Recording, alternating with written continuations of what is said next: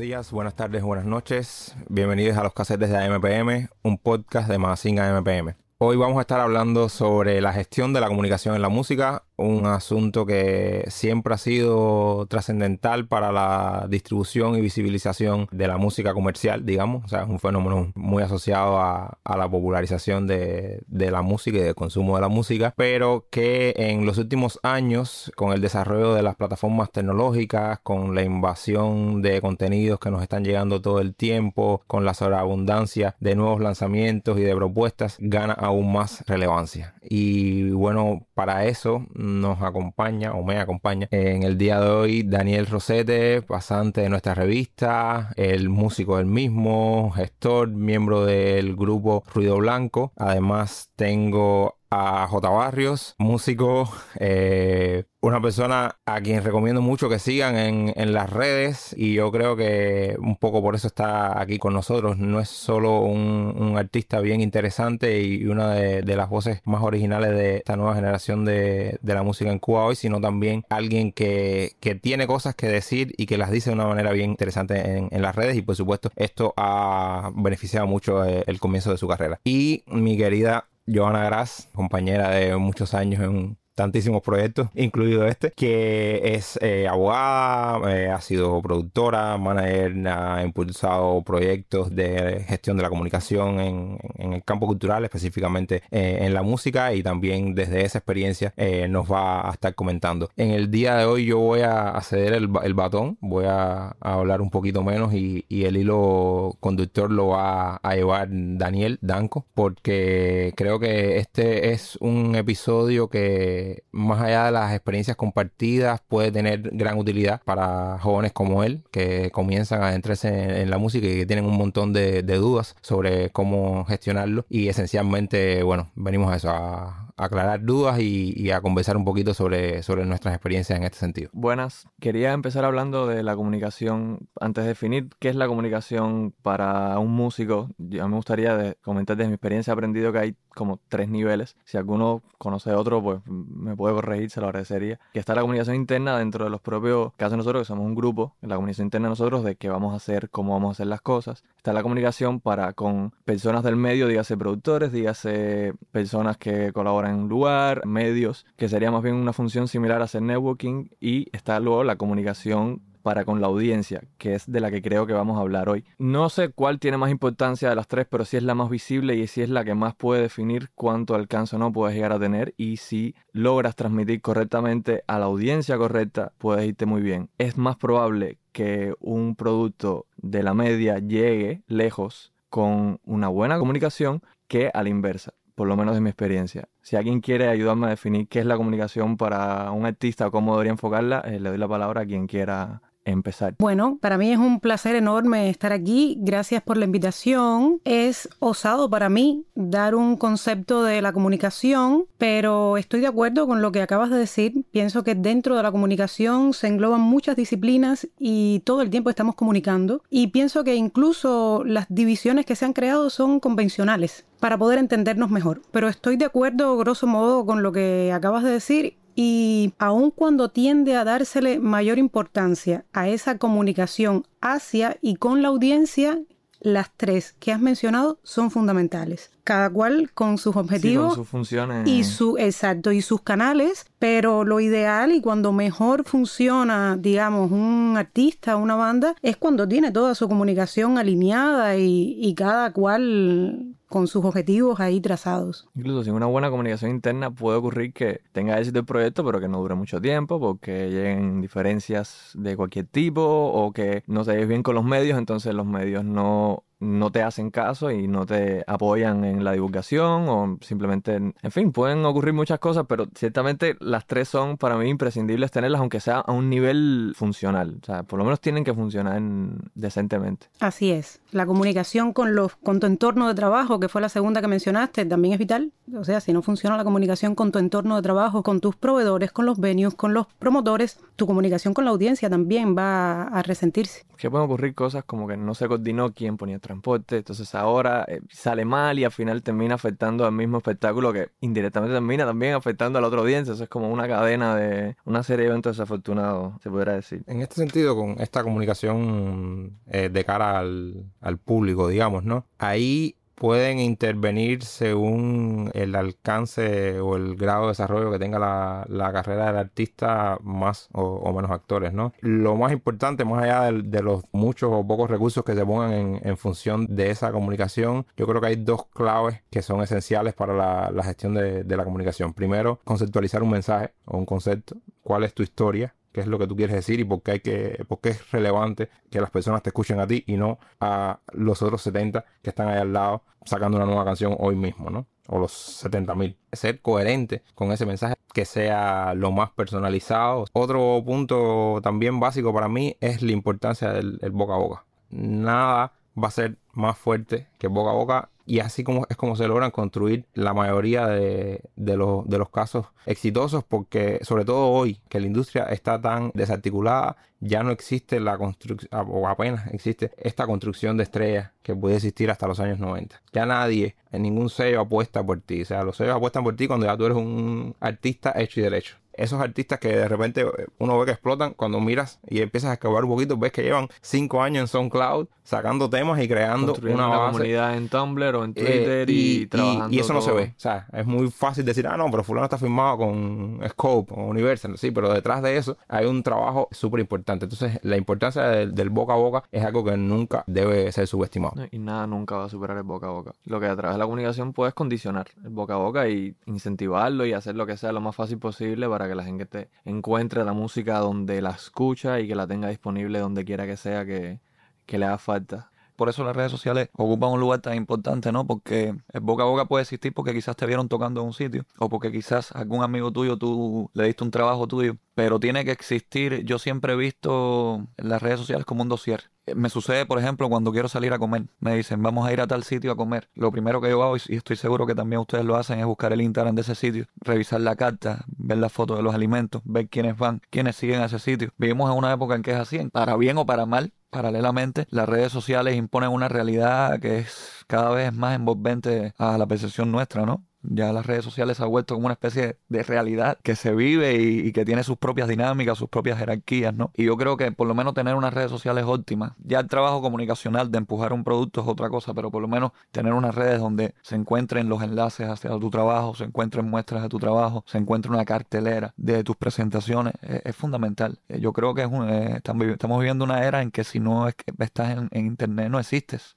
no existes. Si es una era en que cierta es hoy en día y, cada día más. lo sé que observo de que muchas veces la gente te ve según qué tan óptimas se encuentran tus redes sociales, porque también es un indicador de profesionalidad. Yo creo que, acá en Cuba eh, muchos artistas, sobre todo de generaciones un poco más atrás, aún eh, siguen subestimando las redes sociales. porque por supuesto es un fenómeno ajeno a su generación, pero bueno, yo también he sido ajeno a Internet mucho tiempo, yo tengo 28 años, he vivido sin Internet toda mi adolescencia, pero eh, hay que cuidarla porque sucede que he visto artistas con un producto increíble, con una trayectoria, una historia y un calibre bestial, y cuando vas a sus redes sociales parece la red social de un aficionado o incluso puedes llegar a dudar de la veracidad de, esa plataforma, de ir a hacer, es de verdad, porque qué mal trabajada están sus redes. Entonces, vuelvo y le repito, las redes sociales creo que cada vez tienen una realidad más, que es un arma de doble filo. Hay veces que es muy negativo eso, pero las redes sociales cada vez yo creo que tienen una realidad más imperante y más, que se impone más en, la propia percepción de nosotros. Hay veces que somos víctimas de eso aunque no queramos. Eh, partiendo de lo que decías de que se comete mucho el error de creer que con tener un producto bueno ya va a ser suficiente y cometer el error de no venderlo. Si quieres vivir de la música, tienes que enfocarlo en un producto y tienes que pensar en cómo lo vas a vender. No, aparte que yo creo que estamos en la era del scroll. O sea, es como que hay tanta información que corre a tanta velocidad que la persona,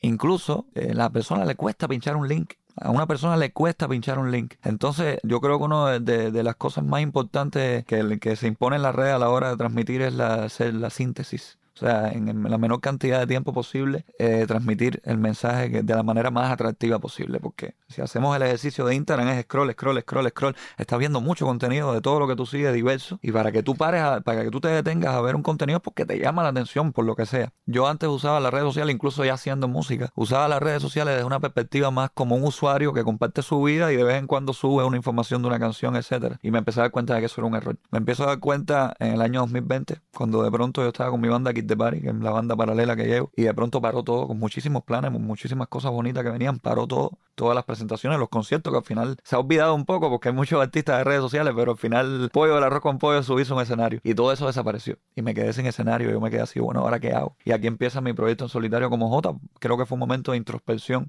en mí, de búsqueda, de replantearme cosas, y empecé con un single y me empecé a dar cuenta de que la única plataforma, el único escenario que tenía eran las redes sociales. Y estaba muy flojo en las redes sociales, muy, muy flojo. No llegaba a los mil seguidores. Y ya tengo, me puse a pensar, yo tengo que hacer algo para empezar a generar fidelidad, seguidores, ¿no? Y de ahí sale una, una dinámica que yo llevo a cabo que se llama Minutazo.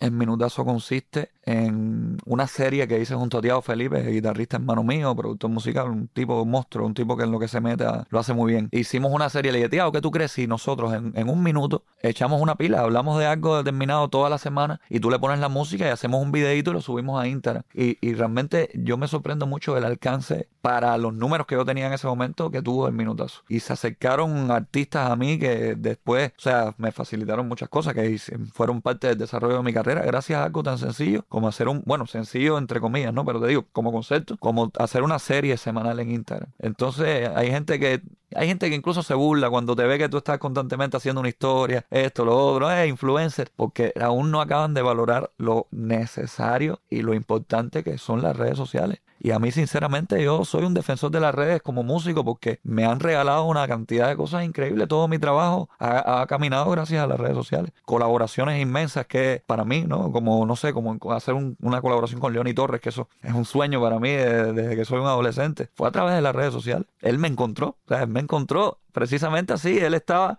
haciendo scroll, porque me hace el cuento después, porque me dio mucha curiosidad. Le dije, Leoni, ¿por qué, ¿por qué tú, cómo tú diste conmigo? ¿Sí? ¿De dónde? Y él me dice que le estaba haciendo un scroll y de pronto se le acabó el contenido, te dice, ya usted está al día y después lo que te salen son recomendaciones, es lo que hace el algoritmo. Y le salió un video mío y a partir de ahí me empezó a seguir, empezó a ver mi contenido hasta que me escribió un día para hacer una colaboración. Entonces, creo que es un ejemplo contundente de lo importante que puede ser un, un manejo decente de las redes.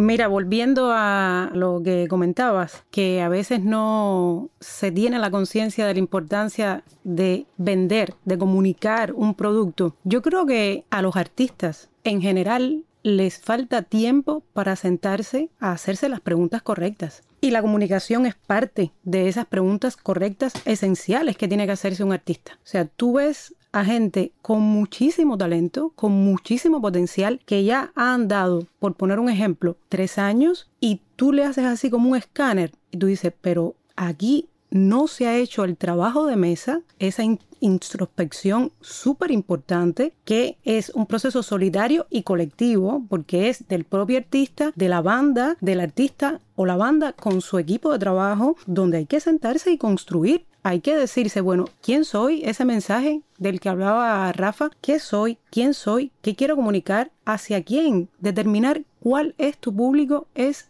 esencial. Porque si haces una música fabulosa, tienes un producto de tremendísima calidad, quieres comunicarlo, pero ¿a quién? ¿A quién se lo vas a comunicar? Ok, supongamos, ya tienes tu concepto claro, yo soy esto y quiero comunicar esta, esta canción, este single. ¿A quién? Entonces de repente ves gente comunicando en un lenguaje y con unos productos comunicativos para un público que no los va a consumir, porque el modo de comunicar es incorrecto.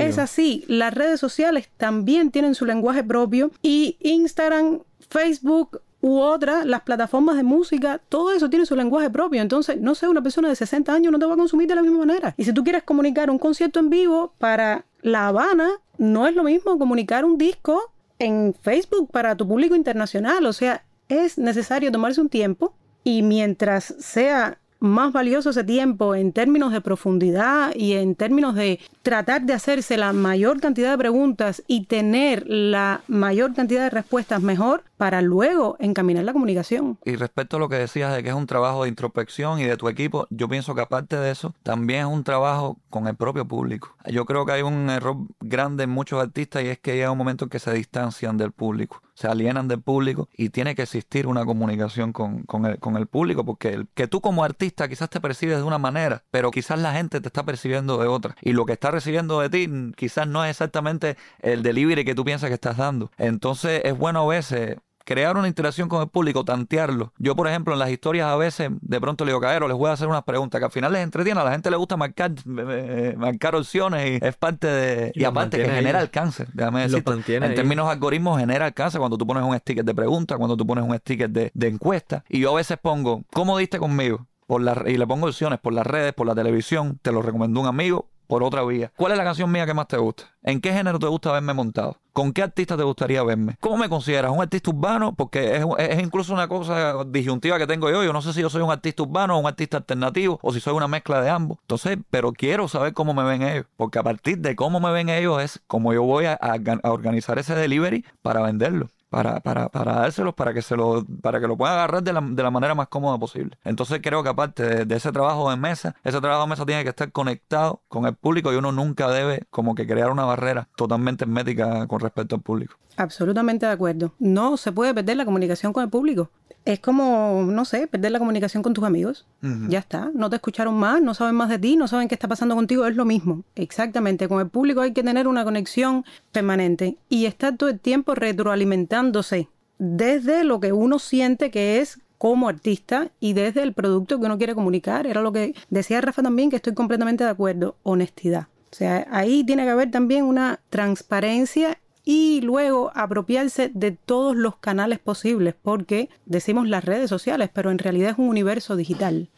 Ahora hay muchísimos canales para comunicarse con, con, la audiencia. Bueno, hay que apropiarse de todos y hay que entender quién está en cada lugar. Nosotros a modo de broma, cuando digo nosotros, digo los amigos, el equipo de trabajo, decimos, si tú puedes ponerle nombre a tu público, ahí es donde estás llegando de verdad a la meta. O sea, mi público es fulanito, menganito. Claro, estamos hablando primero en términos pequeños, eso luego crece cuando el artista va creciendo también la audiencia, pero mientras más tú logras eh, hacer, digamos, un escaneo ahí de quienes te siguen, mira, son mayormente hombres en esta edad, ese tipo de cosas es súper importante. O a mis conciertos en vivo van este tipo de personas, en este lugar me siguen este otro tipo de personas, aquí consumen este otro tipo de producto eso es súper importante. Las generalizaciones, en mi opinión, no son buenas. No, y es que, pero es que esa misma respuesta está precisamente en la plataforma, no hay que irse muy lejos. Tú vas a tu perfil, entras en, las estadísticas y te dice precisamente la edad del promedio de tus seguidores, etcétera, etcétera, etcétera. ¿A qué hora te Lo que bueno, eh, eso yo pienso que no se debe analizar tan escuetamente. Uno tiene que tirarlo contra otras redes sociales porque lo que me he dado cuenta también es que todas las redes sociales tienen lenguajes distintos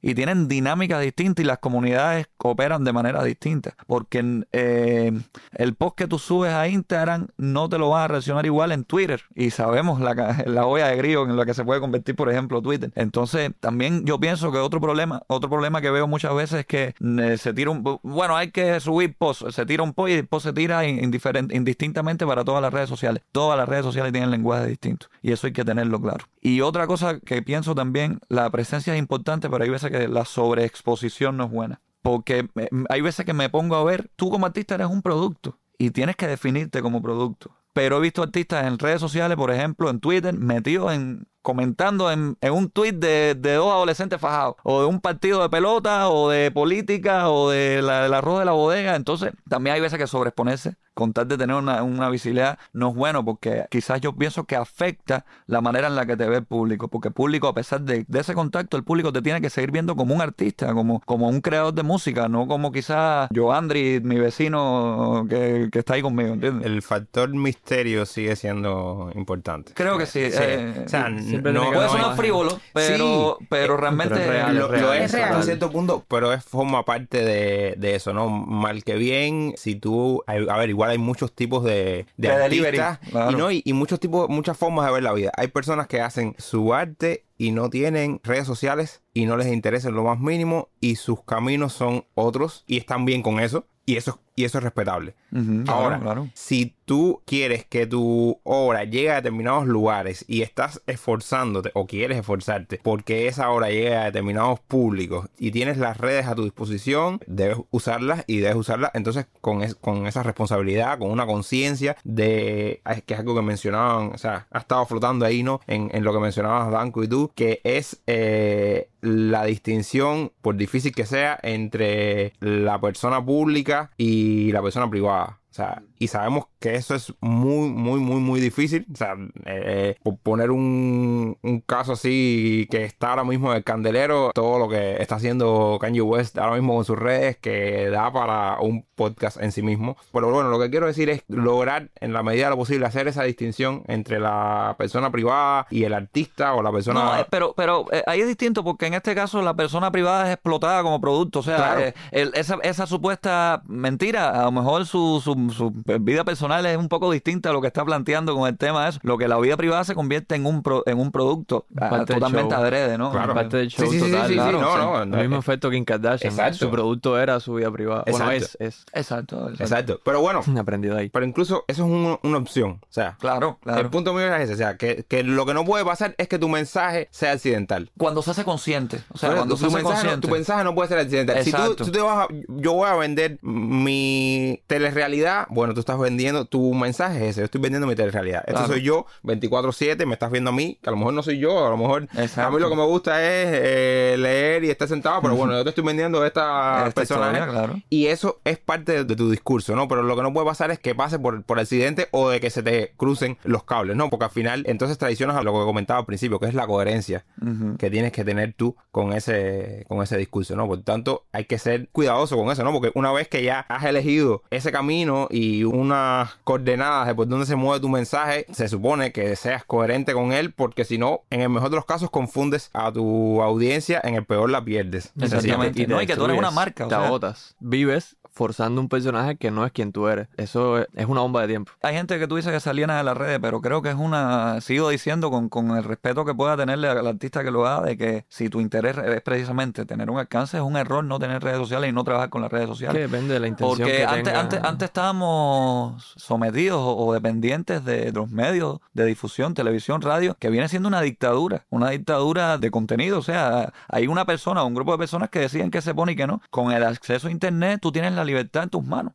Por supuesto que los algoritmos influyen, te influyen, pero no es lo mismo influir que imponer. O sea, te pueden influir, te pueden hacer atractivo una serie de cosas para que tú vayas hacia allá, pero en, tu, en, tu, en tus manos está la opción de ir hacia donde tú quieras ir y de escoger el contenido que te dé la gana. Entonces Internet vino a brindarnos esas herramientas a nosotros los artistas de tener nuestros propios, nuestro propio canal de televisión, nuestro propio canal de radio, nuestra propia galería, nuestra... Y eso es maravilloso. Yo pienso que es maravilloso y, y usado para el bien nos aporta muchísimo. Y más allá de, de esa gestión propia y, y ese mensaje que uno, que uno organiza como, como artista, yo quiero que, que nos comentes un poco de, desde tu experiencia con, con Bonus Track. Para quienes no la conozcan, Bonus Track es una agencia de, de comunicación especializada en el sector cultural y, y la música específicamente, que ha trabajado con un número importante de artistas nacionales y extranjeros y que ha llevado varias campañas de lanzamientos y de algunas acciones promocionales. En tu experiencia con Bonus, ¿cómo es el proceso de, de acercamiento de, de ustedes? ¿no? O sea, llega mañana Ruido Blanco llega J, ha- hagamos un poquito ahí ese, ese ejercicio ¿no? mental, ¿no? De qué es lo primero que hacen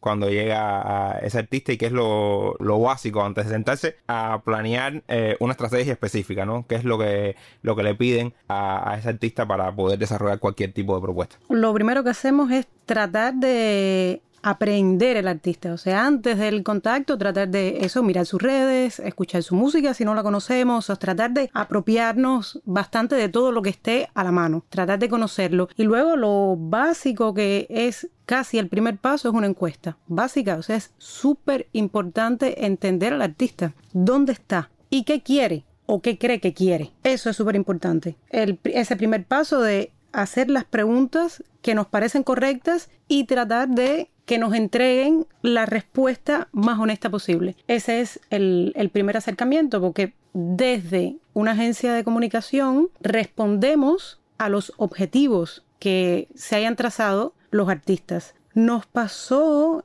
en un número importante de casos, vaya, lo pondría en más del 90%, que no podían responder las preguntas. O sea, la mayoría de los artistas tenían conflicto a la hora de responder las preguntas, pues son preguntas básicas. Básicas, ¿qué quieres? ¿Por qué nos contratas? ¿Cuáles son tus objetivos? ¿Tu audiencia cuál es? ¿Dónde la tienes medida? Cuando se enfrentan a esas preguntas básicas, se quedan como en blanco porque pocas veces se las han hecho. Y luego son preguntas que tienen que actualizar, porque lo que tú querías cuando estabas empezando tu carrera o cuando estabas lanzando tu primer álbum, no necesariamente y seguramente no va a ser lo mismo que quieras a los tres años, porque además, siempre lo recomiendo, y no solo en la comunicación, sino en la carrera de un artista, hay que trazar un plan, artista que no sepa a dónde quiere llegar con metas concretas, medibles, va a, pasar más trabajo y más tiempo para llegar allí. Capaz que lo logre por azar de la vida, porque esas cosas se dan también. Pero en la mayoría de los casos, quien ya dijo, bueno, al año yo quiero haber dado cinco conciertos, quiero haber hecho mi primer concierto en una sala de teatro, al año y medio quiero haber llegado a tantos seguidores en esta red, a tantos en esta, quiero tener el canal de YouTube activo. O sea, es así, metas concretas y medibles. Y eso nos pasa con frecuencia que cuando van a responder esas preguntas básicas para poder nosotros pensarnos una propuesta de campaña de comunicación para un lanzamiento, que lo mismo puede responder al posicionamiento de un producto que al posicionamiento del propio artista, se quedan en blanco al punto de que nos dicen, lo siento, no, puedo responderla y nos la dejan en blanco. Y ahí es donde te das cuenta que es que no han hecho, no se han tomado el tiempo súper importante de sentarse a hablar consigo mismo. ¿Y qué, qué crees que le, le, aporta poder auxiliarse de una agencia o de un equipo externo de comunicación a la carrera de un artista? Creo que le aporta en muchos aspectos. Primero, conocimiento especializado. Se cree, pienso erróneamente, que el universo digital, no solo las redes sociales, sino que el universo digital es fácilmente manejable. Y no, no es fácilmente manejable porque son un montón de plataformas que hay que, que hay que conocer y que hay que mantenerse todo el tiempo otra vez actualizado de por dónde es que se está moviendo.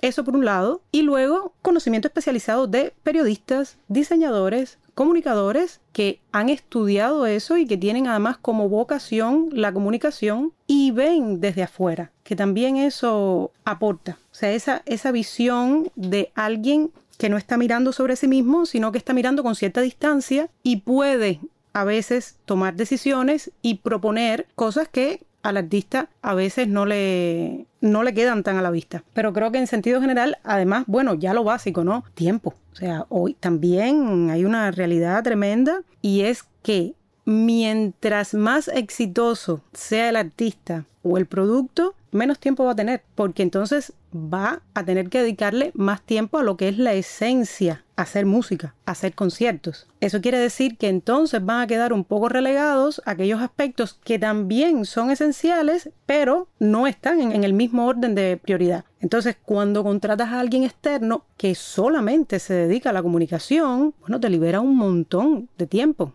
un montón de tiempo y ahí obviamente eso no significa que el artista no trabaje, el artista tiene que trabajar un montón también con el equipo de comunicación, pero tienes a personas que están ahí como brazo ejecutor de un montón de trabajo que si cae sobre el propio artista, bueno, eso compite con todas las labores artísticas esenciales para poder hacer música.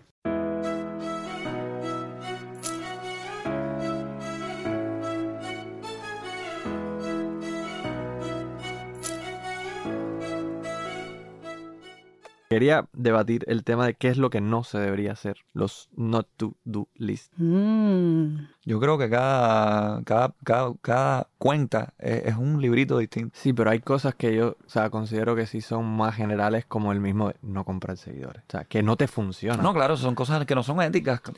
Cuando tú manipulas datos, no, los no, mates a nadie Quitando la ética, quitando la ética, no es funcional. O sea, más allá, aparte de que, estás, de que, estás haciendo, estás inflando tu ego. Es que eh, precisamente hay un, hay un serio problema con el tema. Hay una gran diferencia entre números y lo más importante en las redes sociales se llama engagement. Exacto. O sea, mucho más valioso es, más valioso que tener 30 mil seguidores que de ellos te reaccionan 100 Es más valioso que eso es tener 500 seguidores, pero que esos 500 sean contigo hasta el final. Y ahí es donde está el verdadero engagement. Y ahí es donde se, infla número. O sea, así, muchas veces yo, porque me da curiosidad, uno tiene, porque uno como artista también tiene que meterse en los perfiles de otros artistas y mirar, porque eso es importante. Y hay veces yo entro y digo, 30 mil seguidores. Pero no me juega porque digo, bueno, pero no es un artista que yo veo que todavía está consolidado, que se conozca. Y cuando entro al, al muro, al feed, eh, las fotos tienen 200 likes con 10 comentarios. Entonces tú dices, bueno, aquí hay algo que no encaja y es precisamente ese tema del engagement. ¿De qué te sirve generar esas dinámicas que te pueden proporcionar seguidores sencillamente porque quieren que tú los sigas para atrás, pero no les interesa tu contenido y, te, y los tienes de adorno? No sirve de nada ese, ese número hueco. No Entonces, más importante que eso es precisamente la, la, la, la sinceridad con uno mismo en ese aspecto y que lo que tú tengas sea real. Y tener una interacción orgánica. O sea, que realmente que le llegue lo que quieres vender a las personas que le interesa, o sea, consumir. O sea, si te gusta la salsa, no tiene sentido que vayas a escuchar una banda rock. A ver, puede ser un melómano que te guste todo, pero digo, o sea, si lo que tú escuchas es principalmente salsa, no tiene sentido promocionarte un espacio donde no es la estética que tú quieres, no es la que se busca. ¿no? Y que Instagram tiene analizadores que te, te, te banean, te, te dan un shadow ban porque se dan cuenta de esas acciones que estás haciendo que, que no son legítimas y te dan un shadow ban grandísimo y te recortan mucho más el alcance. Entonces eso es peligroso. Bueno, yo vuelvo sobre un sobre el mismo tema que ya he hablado antes, no correr antes de andar, no diseñar productos comunicacionales para posicionar o comunicar un disco, un single, un producto determinado sin antes haber hecho el trabajo de mesa de definir hacia quién va dirigido, Las por qué este canal, sí, sí. Las o preguntas sea, son el kit. resumiría en eso, o sea, no saltar etapas, no decir ahora, bueno, voy a hacer un videoclip o voy a hacer, no sé, un- un- una gira de medios, no, o sea, ¿qué tengo? ¿Cuáles son mis objetivos? Y a partir de ahí empezar a hacer la labor de hormiguita que lleva tiempo de establecer cuáles son los mejores productos de comunicación que yo puedo generar para lograr esos objetivos. Y antes de hacerlo, pensar qué quiero lograr con ello. Es Sí, sí. ¿Qué quiero lograr? ¿Hacia quién va hacer el dirigido? videoclip por hacerlo no tiene sentido. Es para No, ponerlo no. si lo quieres enviar a Lucas o lo quieres subir a YouTube por, Sí. por poner ejemplos así. Eh, Con el videoclip pasa con mucha frecuencia. Se gasta un montón de presupuesto en un producto que apenas se pone en la televisión. Estoy hablando de Sí, bandas noveles. O sea, obviamente ahí es un universo muy amplio, por tanto hay muchos ejemplos. Estoy caracterizando uno. Bandas noveles que gastan el poco presupuesto del que disponen, porque en esa primera etapa no se dispone generalmente de mucho presupuesto, en un videoclip que cuesta un montón lo ponen dos o tres veces en la televisión, en el canal de YouTube no llega a 200 reproducciones, lo pusieron en las redes, con suerte no llega a 200, tú dices, ¿cuántas cosas yo pude haber hecho con el dinero que dispuse para hacer un videoclip que hubiesen tenido más alcance y repercusión para mi audiencia? Pero esa pregunta no se la hacen. Videoclip, videoclip, videoclip. Vamos a hacer videoclip. Y así, uh, sin nuevamente ir a ese trabajo que, que es de tiempo, es de tiempo, es de reconocerse a sí mismo. También creo que, que es como todo, de que pueden existir fórmulas, maneras de hacer las cosas, pero siempre uno tiene que adaptarla a sus circunstancias. Eh, O sea, tú no te puedes poner un abrigo de piel en No, el claro, trópico. Es clave, Eh, es y, clave y tener entonces claro quién eres. Totalmente. eh, vivimos en un país con unas circunstancias tan extrañas. Desde tener bloqueadas tiendas digitales hasta que las reproducciones de nosotros, los cubanos, no cuenten para monetizar. Eh, hasta el hasta la- la condicionante de que la, la escasez de datos y lo caro que están limita mucho que un usuario se te meta a un live, que un usuario vaya a YouTube a ver un video, que un usuario se eche un video en Instagram. Todo eso tiene que adaptarlo. Fíjate que hay veces que yo hago cosas que quizás en otro país son incorrectas, pero aquí yo creo que sí funcionan. Como por ejemplo, cuando hago un lanzamiento en tiendas digitales, también lo subo a mi canal de Telera. En- eso es un Claro. foul a la malla en cualquier otro Claro. país. Pero es que aquí Pero mi objetivo, a, a- a partir de mi objetivo, que es sencillamente, yo no estoy pensando en monetizar, sería un ingenuo. Yo no estoy a un nivel todavía para monetizar. De hecho, pocos artistas en Cuba hacen una monetización decente. Como yo ahora mismo tengo descartado ese asunto, no me interesa. Mi objetivo es precisamente crecer para algún momento hacerlo. Yo digo, bueno, lo voy a soltar en Telegram al mismo tiempo. Eh, eh, por un alguien una vez de mi distribuidora me- me- me- me dijo que no lo hiciera. Y lo probé y dije, no, que va. Precisamente en esa retroalimentación con el público, mirando los pantallazos de las capturas de las canciones que escuchan mías, dice Telegram. La mayoría dice Telegram. Muy poquitos son de tiendas Pues digitales. de móvil que igual eh, la Sí, te da bajaron. la medida de que Cargan por el. BKM es que Entonces no- hay que estar, eh, digo, tengo que ponerlo en Telegram. A la misma vez, esto yo sé que está mal. En otros países esto está muy mal porque estás moviendo tráfico para una cosa que no te va a reportar dinero. Pero aquí, que no monetizamos, que, que casi ningún cubano tiene, los, los más privilegiados son los que tienen acceso a las tiendas digitales, hay que jugarla con muchas cosas. Incluso está mucho en los medios actualmente, es dañino por motivos miles. Y sobre todo porque he observado lamentablemente ¿no? que el público está despreciando un poco la televisión nacional. Entonces, se- quizás un poco peleagudo este asunto, no, pero me, me interesa que me comentes un poquito porque yo no veo mucha no veo televisión, eh, no mucha. ahí está. No, No, no, no, no, pero yo no veo, pero no, es- no es ahora, es, no es muy viejo mi problema con la televisión. pero me interesa conocer esa perspectiva porque como no, no, no, lo- no participo de ello, no tengo claro de cuáles son las dinámicas, ¿no? Entonces me resulta, o sea, dices eso ahora y a mí, que estoy ajeno, no es un problema de rechazo, es que es un problema del, del aparato, o sea, estoy ajeno a eso, me llama la atención ahora, eso que estás diciendo. Y no tenía idea de que, le encuentro sentido, ¿no? Pero no tenía idea de que es algo que podía estar pasando, ¿no? Yo considero, y quizás estos son palabras fuertes, ¿no? Pero yo considero de que la televisión, por la poca factura de los programas, por el fui parte de la televisión, fui parte de un programa de televisión, trabajé en la televisión, por la poca factura de los programas, los pocos presupuestos que se brindan, lamentablemente las pocas ganas que hay de hacer televisión de calidad. Por todas esas razones, yo creo que la televisión ha sido responsable en gran parte de que la música cubana se desprecie en el propio país. Y no es mentira. La juventud cubana desprecia mucho la música cubana. Creo el síndrome made in USA que hay en Latinoamérica, que se cree que todo lo que está fuera de su país es mejor. Lamentablemente, tristemente tenemos esa, esa, ese bichito mucho en la cabeza de su desarrollo. Yo creo que la televisión también ha sido responsable de que se desprecie un poco porque hay veces que exhiben productos que no tienen ni pie ni cabeza. A veces no. No, no quiero, no quiero pecar de, de absoluto, ¿no? Porque Yo- también yo hay no buenos valores en la pecarlo. televisión. eh, Y Yo he puesto Mediodía en TV, no tengo Mm. problema con decir que ahí han ido gente que no deberían. Sinceramente, no, para mí no deberían tener el escenario que tienen. Ya, bueno, ya, ya te digo, sí, sucede, pero bueno, te digo, no quiero ser absoluto porque también hay valores y hay No, joyitas hay que cosas salen en la televisión y artistas y colegas que admiro y respeto muchísimo que tienen buena presencia en los medios, pero en gran parte también pasa que no. Y lamentablemente cuando la televisión, que siempre ha sido un referente, se le aparece otro, un gigante que es Internet con todo ese caudal de información de todo tipo, ya la en gente empieza a contrastar y entonces ha creado que la música cubana se desprecia un poco acá, se desprecia, no es mentira. Hay mucha gente que no escucha música cubana y lo dice, no es una cosa que, que lo tape ni que tú lo veas por el dos, es que lo dice, que no escucha música cubana porque la música cubana no sirve. ¿Por qué? Porque es lo que están viendo en, en los Lucas, es lo que están viendo en Cuerda Viva y es lo que están viendo. Y pasa, hay cosas buenas, eso no, no Sí, quita, sí. pero también muchas cosas malas y hay programas de mala factura y, y con chapucerías y cosas así. En la cápita de los medios, no es solo el cuándo, también el cómo. Ahí también tiene valor el aporte de una agencia de comunicación que tenga personas especializadas en los medios. El cómo es tremendo porque también no se tienen las herramientas listas. Y ahí también hemos tenido mucha experiencia en enseñarle a los artistas que nos han contratado a construir las herramientas idóneas para la comunicación con los medios. Una nota de prensa es una nota de prensa y un EPK es un EPK. Y eso es importante porque en esa sobreabundancia de todo en la que vivimos y a la velocidad que vivimos, cuando a Rafa como periodista le llega un correo que es enorme, lleno de adjuntos, que no están organizados, tampoco tiene acceso rápido a la música, él tiene que dedicarle más tiempo a organizar todo eso que cuando una banda está a tres meses de un lanzamiento, le manda un EPK, una nota de prensa, todo organizado, es darle un clic, llego al video, llego a la música, todo perfecto, las herramientas, o sea, el, el cómo es imprescindible. Y ahí también hay una laguna enorme de desconocimiento. Se cree que no, yo puedo llamar al periodista a las 10 de la noche a la casa. ¡Qué horror!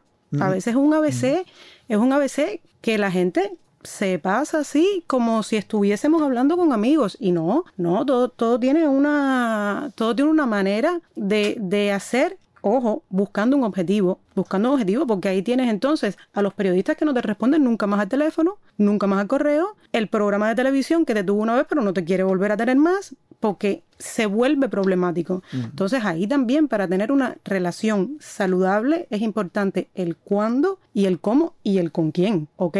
Que esa es otra labor especializadísima ahora mismo en los lanzamientos que nosotros tenemos. Bueno, ¿dónde colocamos la noticia?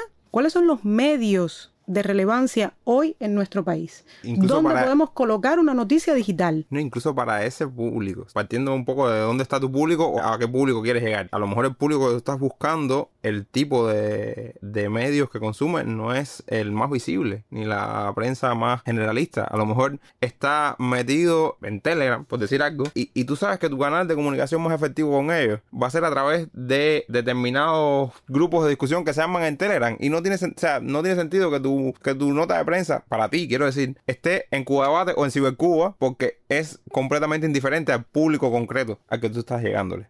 Claro. Totalmente de acuerdo. Y también saber elegir en qué momento de la carrera hacer qué. Es, es como plantearse una colaboración. Es lo mismo con los medios. ¿Con quién y cuándo? Voy a ir a la televisión ahora, pero ¿a qué programa voy? Este programa realmente me refleja a mí como artista de una manera auténtica. Precisamente. Voy a ir a un programa que tiene sonido en vivo, pero lo que va a salir es horrendo y no se parece en nada a mi música, ¿lo hago o no lo hago? Esa, eso es súper importante. Y todo eso es comunicación. Ujú, todo eso son decisiones también de comunicación. Por supuesto. Para mí es un constante aprendizaje porque yo no soy ni siquiera ni graduado de comunicación, ni tengo conocimiento. Todo lo poquito que he hecho lo he hecho a través de, de- de lo empírico, de ir aprendiendo. Es un aprendizaje para todos. Es, es un mundo que está en constante renovación e incluso para, para los que lo estudiamos hay que mantenerse todo el tiempo estudiando. Yo estudio mucho los influencers. Influencers que quizás no estoy muy de acuerdo con su contenido, pero sí estoy de acuerdo en la manera en que lo hacen. O sea, la- las dinámicas que utilizan. Lo que uno tiene que saber es filtrar, quedarse con lo bueno y lo que no, lo que te parezca banal o lo que a tus conceptos no te sirva, O no simple- lo uses. exacto, simplemente no es coherente con lo que tú quieres hacer. Pero yo incluso le tengo muchos amigos influencers y les escribo, compadre, ¿cómo,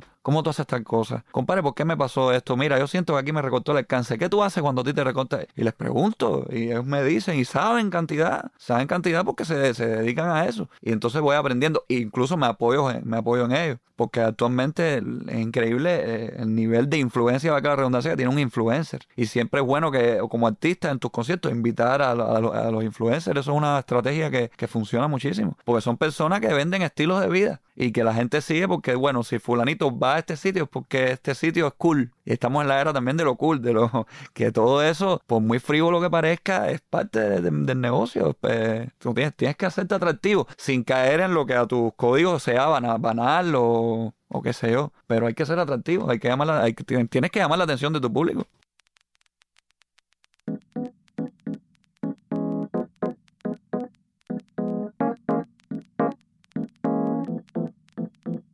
Mira, tengo dos not to do que me Ajá. vinieron, me vinieron a la mente, aunque ya estamos un poco a distancia de eso. No dilatar la vida útil y la vida natural de un producto. A veces se estira Sí, y se estira y se estira, se agota, se consume y perdiste Y todo lo que ganaste. El otro not to do es, es no asumir las redes como una tarea. O sea, pasa con muchísima frecuencia también que nos encontramos artistas agotados y que dice, uy, de verdad, tengo que ocuparme de las redes, tengo que postear, tengo que generar contenido. Se entiende porque es algo a lo que hay que dedicar tiempo, pero hay que hacerlo como algo divertido. Gózalo, Tiene ¿verdad? que ser tan divertido como interactuar con tus amigos, salir a nadar, salir a caminar. Eso es importante porque se nota, se percibe, como mismo se percibe o no la honestidad, se percibe. Entonces, tarea no. Divertido, sí. Tratar de hacerlo de una manera súper orgánica en el momento que uno sabe que le va a descargar bien. Para que no salga algo que luego, cuando está en redes, tiene cero engagement porque no le está hablando a nadie. Porque, ojo, si el artista está aburrido haciendo las redes, el público se va a aburrir. Es como todo. Es una, Claro, ahí hay es una energía que que es lineal. tú vas a cantar obstinado, la gente lo, lo, tran- lo- te lo transmite a la gente y la gente te responde lo mismo. Y es una... Totalmente. Es que- y aquí también hilando otra cosa que dijiste ahorita, de que tienes que enfocar las redes a como consumidor. O sea, tienes que ponerte en de que tú eres, tú no eres el que está creando el contenido, tú eres el que está viendo el móvil y está diciendo, bueno, voy a entrar en Instagram porque estoy aburrido. Entonces tú ves un video de alguien aburrido, con mala cara, bueno, este es mi nuevo lanzamiento. ok. Ujú. Mm, Pasa porque no te da ganas. Entonces te encuentras a Jota haciendo, haciendo un cuento de algo y tú no fuiste buscando a Jota, pero de repente estás Jota haciendo el cuento. Es como, bueno, te quedas mirándolo porque estás buscando eso, entretenimiento o algo que te, que te dé algo. Estás El buscando modo algo. obligación no, es, no genera nada bueno. No, no. Hay que salir del modo obligación y entrar en el modo divertimento. Esto lo hago Puede hacer porque... más daño hacerlo con mala gana. O sea, Claro, puede claro. no, hace. no entender cuál es el papel de la, la prensa, específicamente del campo del periodismo musical o del periodismo cultural en un sentido amplio. O sea, no son espacios promocionales. Lo digo por, por experiencia. Me imagino. X veces a la semana hay un mensaje de eh, hola, soy fulano, estoy sacando música y quiero promocionarla con ustedes. No, perdona, o sea, un medio de prensa no es un espacio de promoción. Y, y en eso los medios cubanos han tenido mucha culpa. O sea, eso tampoco es eh, completamente culpa de, de los artistas o de sus managers o sus sellos o lo que sea. Eso también ha pasado resultado del trabajo de los medios de prensa en Cuba que muchas veces han terminado siendo espacios promocionales. Si tú no das un margen para que se respete tu voz como una voz crítica, entonces la gente entiende como que es como si fuera un post de Facebook o un, un cartel que vas a colgar. Para muchos artistas, lamentablemente, no hay ninguna diferencia entre ver su cara en un cartel en 23 y ver una página en un medio de comunicación en. O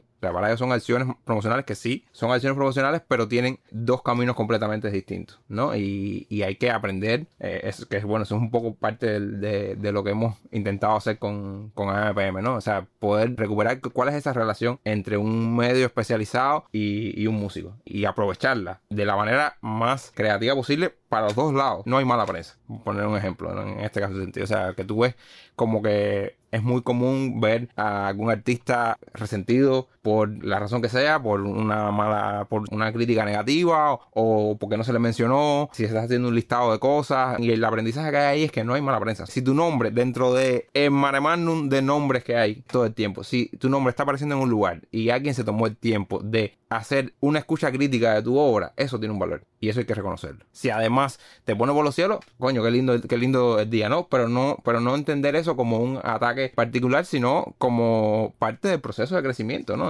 Yo también creo que, que el artista cubano y el cubano en general ahora es que está empezando a lidiar con la prensa. Y cuando hablo de la prensa también hablo de la- del lado oscuro de la prensa, el amarillismo, el sensacionalismo, la prensa de odio, eh, cosas que, que existen y que hay que lidiar con ellas también. Hay revistas tan ácidas como Mujercitos, por ejemplo. Precisamente el que no entienda que es una revista de provocación que está hecha para provocar, para conmover, y si, y si te dejas llevar por, por eso, lo que vas a hacer es hundirte tú como artista hundirte tú psicológica y emocionalmente. Entonces uno tiene que, que saber de que existe todo tipo de prensa y que lamentable o afortunadamente como artista tiene que someterse y tiene que saber navegar por, por, por Sí, esos el mares. precio es, es un poco ah, es cruel, ¿no? Pero es el precio de ser figura pública también. Precisamente, ¿no? Y, y cuando hablo de prensa, estamos pero- en una época en que voces individuales pueden coger tan magnitud que un hater se puede volver un medio de prensa en una, en una plataforma, ¿entiendes? Muchas veces tú conviertes a ese medio en, en notorio Claro, por una tú respuesta tuya. Claro, Mira el ejemplo de Otaola con chocolate. O sea, si, si nos vamos a ese momento, Sí. Otaola se hizo Otaola por el escándalo que tuvo con, con un artista tan polémico como el chocolate. Y ahí fue que No Otaola empezó a coger renombre por una, por una mala reacción de, de ese artista. Quería consejos para una persona que acaba de empezar que no tiene presupuesto para contratar una agencia, que primera vez que se enfrenta a redes sociales, ¿qué se le recomienda a ese artista o a ese grupo, a esa banda antes de empezar? Consejos. que- Consejos prácticos, que se respondan las preguntas básicas. ¿Quién soy? ¿Qué quiero? ¿Qué voy a comunicar? ¿Y a quién ¿Y le voy quién a se comunicar? comunicar? ¿Y con qué lenguaje? ¿Con qué lenguaje? Sí, hay, hay una serie de preguntas Eso básicas. es segmentar tu mercado, ¿no? Sí, ahí tienen, eso es, eso es básico, muy básico. Eso no debe violentarse nunca y es una magnífica entrada. Luego buscar referentes. Otto lo dijo ahorita, tiene un montón de amigos influencers y todo el tiempo está retroalimentándose de ellos. Así, tal cual, busca referencias. ¿Quiénes son los artistas que a mí me parecen relevantes o que me gustan? Mirar cómo lo están haciendo, buscar referentes que sintamos cercanos. Eso también es vital, especialmente eh, al principio, en esa, en esa primera etapa. ¿Qué otras cosas? La presencia, que además en Cuba es comunitaria, la presencia eh, online. O sea, eh, a menos que tú te vendas como una cosa súper oculta, ¿no? Y, y exacto. Y lo tuyo es que no, hay que ir, para verme tocar a mí hay que ir a mi casa en un medio de un monte y doy una- un concierto en el año. Bueno, ese es tu performance. Pero si no, si eres la inmensa mayoría de los, de los artistas, tienes que estar presente no solo en las redes sociales, sino en las plataformas y de una manera coherente y cohesionada. O sea, hoy cualquier distribuidor te pone en la inmensa mayoría de las principales plataformas de música que hay. O sea, para que tu tú organizar ese, ese perfil básico en las principales, digamos, Spotify o Apple Music, eh, tienes que tener música ahí. Y para eso, bueno, tienes que subir música, aunque sean dos sencillos. O sea, no, está súper mal hoy abrir con, bueno, súper mal, a menos que tengas como un súper músculo detrás, ¿no? Que te va a hacer una campaña promocional, eh, empezar tu vida con un álbum. O sea, que es como una cosa como que muy eh, de hace 30, 40 años atrás, ¿no? Hoy hay que construir ese camino y el camino de los sencillos eh, no solo te permite desarrollar eh, una relación con una audiencia de manera progresiva, sino de que te da la posibilidad de poder ir dándole forma a tu perfil en esas redes, ¿no? O sea, tener un perfil optimizado en Spotify hoy que tenga tu nombre, que tenga tu enlace a todas tus redes, que tenga una biografía mínima, que tenga dos fotos por las cuales las personas te puedan identificar, que ese nombre sea co- coherente eh, en el resto de las plataformas, porque si tú te llamas Pedro Páramo en Spotify, no te puedes llamar eh, Pedro P eh, en Instagram y Peter P en Facebook. Entonces, ese ejercicio de, de tener eso de manera coherente es súper importante. Tener, que yo lo mencionó, una ficha, un, este, un EPK, digamos, o cualquier un espacio, una biografía mínima optimizada de cara a los medios, también es, es muy importante porque ese mismo ejercicio que hablaban ahorita de las redes, del scroll, vivimos en, en un momento con una economía de la atención en la que todo el mundo está dedicándole menor tiempo posible a lo que sea, incluso si es por divertimento, imagínate tú cuando es por trabajo, ¿entiendes? Entonces, para lo- lo- los profesionales de los medios, tener una manera rápida de poder identificar quién tú eres y cuál es, es tu trabajo, eh, eso es esencial. O sea, si tú no le das eh, de una manera muy resumida una biografía que tenga incluso referentes, puede parecer un poco monótono, pero una debe dar una serie de datos básicos que tú eres, dónde naciste, de dónde estás, cuál es tu mensaje, ya sea eh, musical o estético o emocional, y unas coordenadas de referente, por básico que sea. O sea, mi música, porque antes de dar el clic, si yo leo en dos líneas que mi música se mueve por aquí por aquí, ya esa persona sabe a lo que se va a enfrentar o no. ¿Sabes? También le estás, porque le estás dando eh, la posibilidad de que si te estás diciendo de que esto tiene que ver con el trap y eh, los sonidos eh, folclóricos, uy,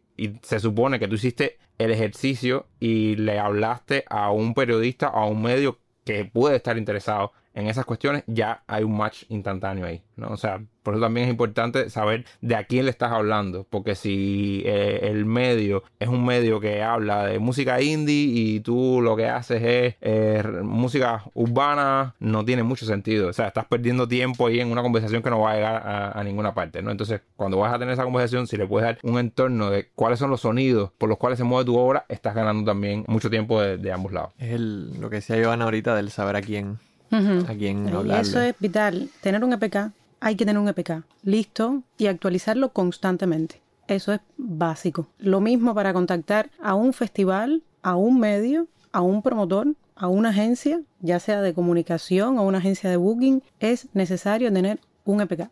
Y relacionado con la coherencia de la que hablaba Rafa, elegir cuáles van a ser los canales. No podemos estar en todos. Son muchos, son muchos. Y el tiempo es limitado. Entonces hay que elegir en qué canales voy a estar y darle atención a esos canales. Tampoco es necesario estar en todo. E Tampoco es e- necesario e- estar en todos. E incluso siempre es bueno tener incluso, un, a mi opinión, una plataforma líder. Absolutamente. Absolutamente. Que la gente sepa que es por ahí por donde están los principales contenidos y por donde tú hablas. Y otra cosa importante creo que es interconectar las plataformas.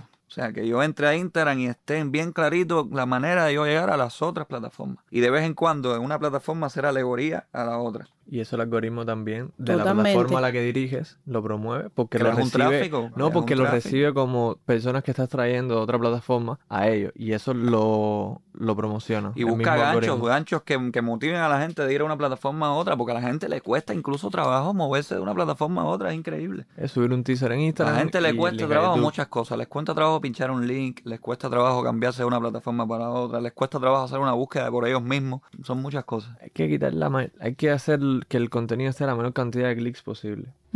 Si puede estar a uno, lo mejor. Y partiendo de lo de que decías de una plataforma líder, aquí hablas de la experiencia personal de nosotros, que para Cuba nosotros consideramos que hay que tener Telegram, por lo menos en nuestra experiencia, ha sido la, la red que más sentido tiene para la manera en que nosotros llevamos las cuestiones. Y bueno, hay que tener también para afuera, pero es, es lo que le quieras priorizar. Si al principio estás empezando y estás en Cuba, resides en Cuba, vas a tocar en Cuba, Telegram es la, es la mejor, desde mi opinión, eh, la mejor manera de hacer llegar la música a las personas, porque si se lo pones en Spotify, tienen que llegar a través del bot o poner el VPN y después crearse una cuenta. Ah, ahí no Y- hay un, ahí no hay una, eso no es eh, ciencia exacta. No, claro. Porque depende de, de quién tú eres, cuál es tu Exacto. público. En mi caso, yo, yo las- las- en mi caso Telegram, yo lo, como las tiendas, yo lo veo como un depósito. No es precisamente un canal de información, doy informaciones, las más puntuales, pero lo veo más bien como un depósito, como un sitio, ah, ¿te gustó lo que viste en las redes sociales, etcétera? ¿Qué quieres consumir? Ahí está, a tu alcance. Sí, es tu plataforma. Si lo ves como una más- distribuidora. o Y, sea, una y a- distribuidora- aparte, sí, aparte, porque lo veo como una plataforma muy íntima. No es quizás tan abierta como puede ser Instagram, ni te va a sugerir de la misma manera que te puede sugerir Instagram, a- a- porque eso es importante. Hay, hay que atender, hay que tener en cuenta los seguidores, pero también tener en cuenta los potenciales seguidores. Gente que puede llegar a tu contenido por,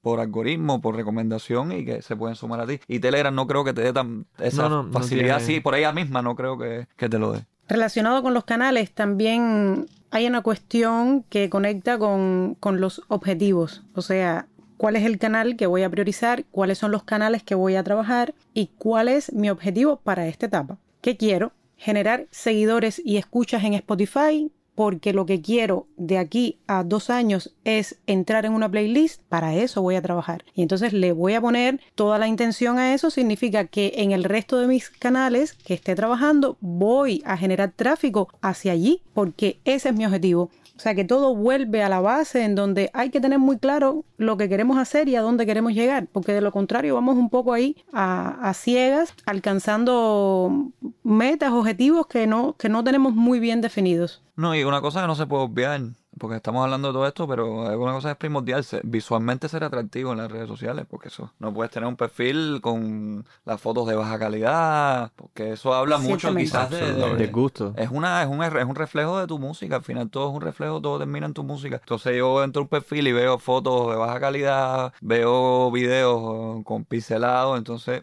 no me llama la atención, es normal. Nadie quiere ver una copia de cine de una película, todo el mundo quiere ver la película en 4K, ¿no? Eso también es importante, cuidar un poco el contenido, tratar de invertirle un poco al contenido. Rodéate de amigos que te puedan ayudar, es lo que yo, es lo que yo he hecho siempre. Economía solidaria. Exactamente. Ese es otro buen punto de entrada. Fotos, fotos. Sesión de fotos. Ese es otro punto de entrada. Yo tengo amigos que gracias a Dios, Necesarias. que tengo amigos muy talentosos que gracias a Dios, amigos de distintas ramas, la fotografía, el audiovisual, la música, que gracias a Dios han confiado en mí, son más talentosos que yo y me han ayudado muchísimo. Y quizás muchas veces yo no lo he podido retribuir monetariamente, pero bueno, yo lo he retribuido de la manera que yo sé cuál, interconectando personas.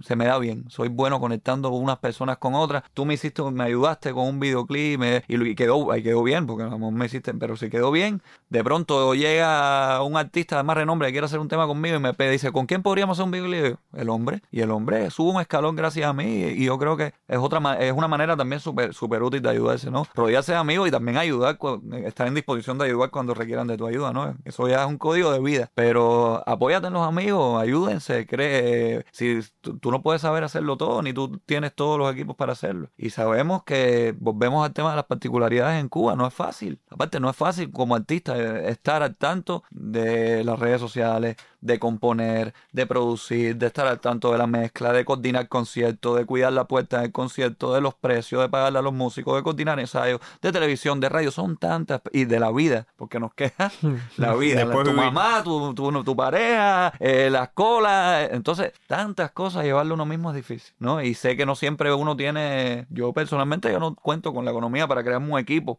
Yo tengo un productor, vaya, porque Dios es grande, porque tuve que hacerlo, porque bueno, me hace falta alguien que me cuadre los conciertos, los, los precios, esto, lo otro, y es mi hermano que está trabajando conmigo en eso. Pero yo no tengo para hacerme un equipo, todo lo tengo que hacer yo. Soy un artista independiente, nos toca. Y todos aquí creo que de una manera u otra somos multitarea. Y eso tiene muchísimas ventajas, ¿eh? Los, los artistas independientes ciertamente tienen retos grandes, pero tienen a la vez un montón de ventajas como artistas independientes, que, que, son ventajas que otros no tuvieron hace 30, 40 años, en fin, cuando la industria funcionaba de otra manera. Bueno, no sé cuánto tiempo llevamos por eso. No, hemos, buen tiempo. Esa es mi preocupación, o sea, yo puedo seguir proponiendo puntos, pero... No, no, porque creo que, creo que es un buen momento para, para parar esta primera temporada de comunicación en la música. Como Ivana comentó ahorita, esto es un, un entorno que siempre está evolucionando, en el que siempre hay que estar estudiando y siempre hay que estar atento a los cambios, así que es más que probable que pasado un tiempo tengamos que volver a hablar de, estas cosas. O sea, no sé, por ejemplo, todavía yo no entiendo ni siquiera muy de todo el concepto del metaverso, pero me imagino que eso va a ser algo que va a cambiar mucho las dinámicas de lo que va a ser promocionar una música, ¿no? En un espacio que va a ser completamente virtual.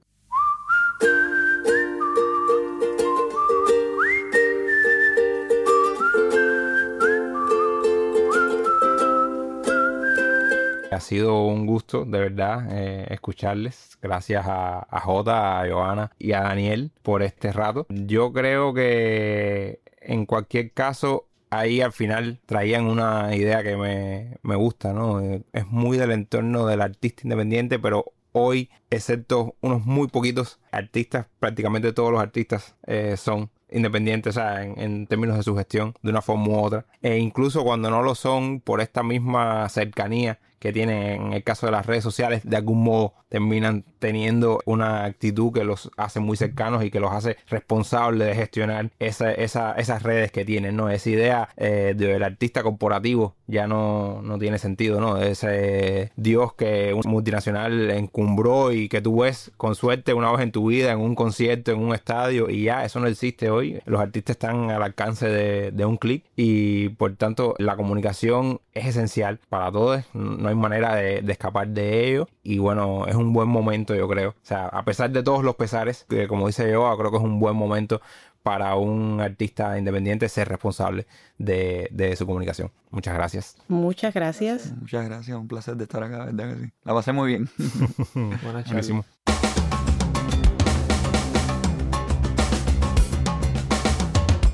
Recuerda que puedes escucharnos en nuestro sitio web www.magazineampm.com, en Spotify o tu plataforma de podcast favorita o seguirnos en las redes sociales como arroba magazine para tener la foto más completa de lo que sucede en Cuba en materia de música.